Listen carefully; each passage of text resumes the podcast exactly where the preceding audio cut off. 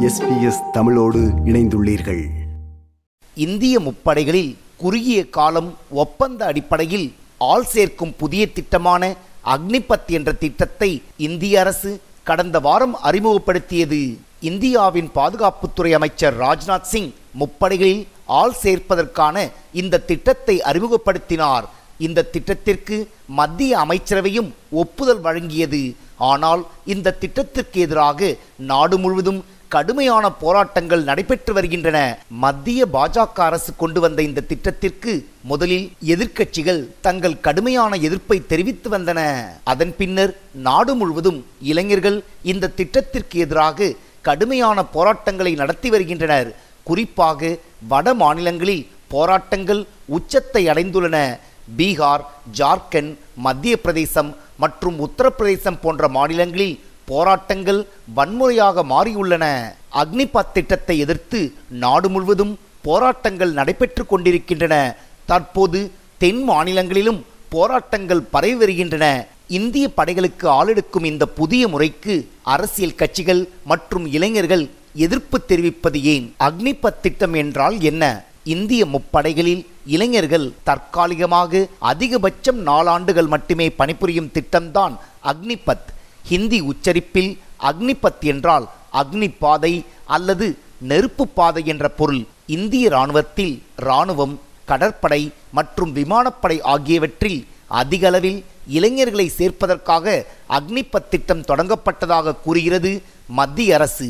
ஆனால் இந்த திட்டத்தின் கீழ் இந்திய இராணுவத்தில் சேரும் இளைஞர்கள் பதினேழரை வயது முதல் இருபத்தி ஒன்று வயதுக்கு உட்பட்ட இளைஞர்களாக இருக்க வேண்டும். ஆனால் அவர்கள் நான்கு ஆண்டுகள் மட்டுமே பணியில் இருப்பார்கள். நான்கு ஆண்டு கால சேவை முடிந்தபின் அக்னி வீரர்களில் இருபத்தி ஐந்து சதவீதம் பேர் மட்டுமே இந்திய இராணுவத்தில் நிரந்தரமாக அதாவது பதினைந்து ஆண்டுகள் ஒப்பந்தத்தில் சேர அனுமதிக்கப்படுவார்கள். இங்குதான் பிரச்சனை ஆரம்பமானது. வெறும் இருபத்தி ஐந்து சதவீதம் பேருக்கு மட்டுமே பணி நீட்டிப்பு வழங்கப்படும் என்று மத்திய அரசு அறிவித்ததற்கு இளைஞர்கள் மற்றும் அரசியல் கட்சிகள் கடுமையான எதிர்ப்பை தெரிவித்தனர்.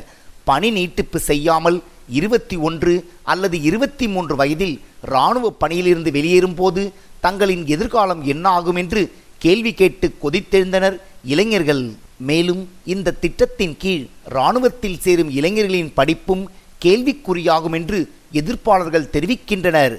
பதினேழரை வயதில் இராணுவத்தில் வேலை என்று மத்திய அரசு அறிவித்திருப்பதால் பத்தாம் வகுப்பு அல்லது பன்னிரெண்டாம் வகுப்பு படித்தவர்கள் மட்டுமே இந்த பணியில் சேர முடியும். அவர்கள் இருபத்தி மூன்று வயதில் இராணுவத்திலிருந்து வெளியேறும்போது அவர்களால் மேற்படிப்பும் படிக்க முடியாது. இந்த திட்டத்தால் உயர்கல்வி பயிலாத இளைஞர்களின் எண்ணிக்கையும் ஆண்டுதோறும் அதிகரிக்கும் என்று எதிர்ப்பாளர்கள் தெரிவிக்கின்றனர். வெறும் நான்கு ஆண்டுகளில் இந்த இளைஞர்கள் பெரிதாக ஒன்றும் கற்றுக்கொள்ள மாட்டார்கள் என்றும் போதிய அனுபவமில்லாத மிக குறைந்த வயதான இளைஞர்களை அக்னி வீரர்களாக தேர்வு செய்வது நாட்டின் பாதுகாப்புக்கு ஆபத்து என்றும் கருத்துக்கள் தெரிவிக்கப்பட்டு வருகின்றன. மேலும் நான்கு ஆண்டுகள் கழித்து வேலையில்லாத இந்த இளைஞர்கள் போராளி குழுக்களில் சேர வாய்ப்புள்ளதாகவும் விமர்சனங்கள் முன்வைக்கப்படுகின்றன. ஆயிரத்தி தொள்ளாயிரத்தி எழுபதுகளில் இந்திய இராணுவத்தில் சுமார் ஐந்து அல்லது ஆறு ஆண்டுகால பயிற்சி பெற்று திரும்பியவர்களே காலிஸ்தான் போராளி குழுவில் சேர்ந்ததை நினைவு கூறுகின்றனர். எதிர்ப்பாளர்கள் மத்திய அரசின் இந்த திட்டத்தை ஆதரித்தும் விமர்சித்தும் பலர் கருத்து தெரிவித்து வரும் அதே நேரத்தில் பணி நிரந்தரம் எந்தவித ஓய்வூதிய பலன்கள் இல்லாமல் இராணுவத்தில் ஆள் சேர்க்கும் இந்த திட்டத்தை எதிர்த்து வட மாநிலங்களில் இளைஞர்கள் பெரிய அளவில் போராட்டங்களை நடத்தி வருகின்றனர். குறிப்பாக உத்தரப்பிரதேசம் பீகார் ஹரியானா மத்திய பிரதேசம் மற்றும் மேற்கு வங்கம் ஆகிய மாநிலங்களில் ஆயிரக்கணக்கான இளைஞர்கள் விடிய விடிய போராட்டங்களில் ஈடுபட்டு வருகின்றனர். தென் மாநிலங்களை பொறுத்தவரை தெலுங்கானாவில் மிகப்பெரிய அளவில் போராட்டங்கள் நடைபெற்று வருகின்றன. பல இடங்களில் இந்த போராட்டங்கள் வன்முறையாக மாறியுள்ளன. வட இந்தியாவின் பல மாநிலங்களிலும் ரயில் போக்குவரத்து முற்றிலுமாக பாதிக்கப்பட்டுள்ளது.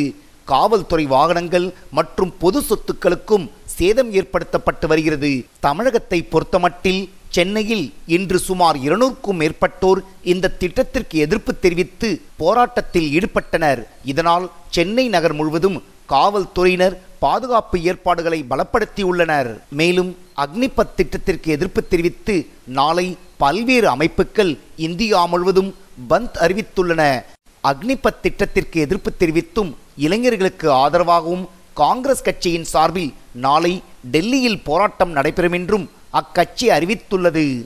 இது எஸ்பிஎஸ் வானொலியின் பார்வைகள் நிகழ்ச்சிக்காக தமிழகத்திலிருந்து ராஜ். விருப்பம் பகிர்வு கருத்து பதிவு. லைக் ஷேர் காமெண்ட் எஸ்பிஎஸ் தமிழின் ஃபேஸ்புக்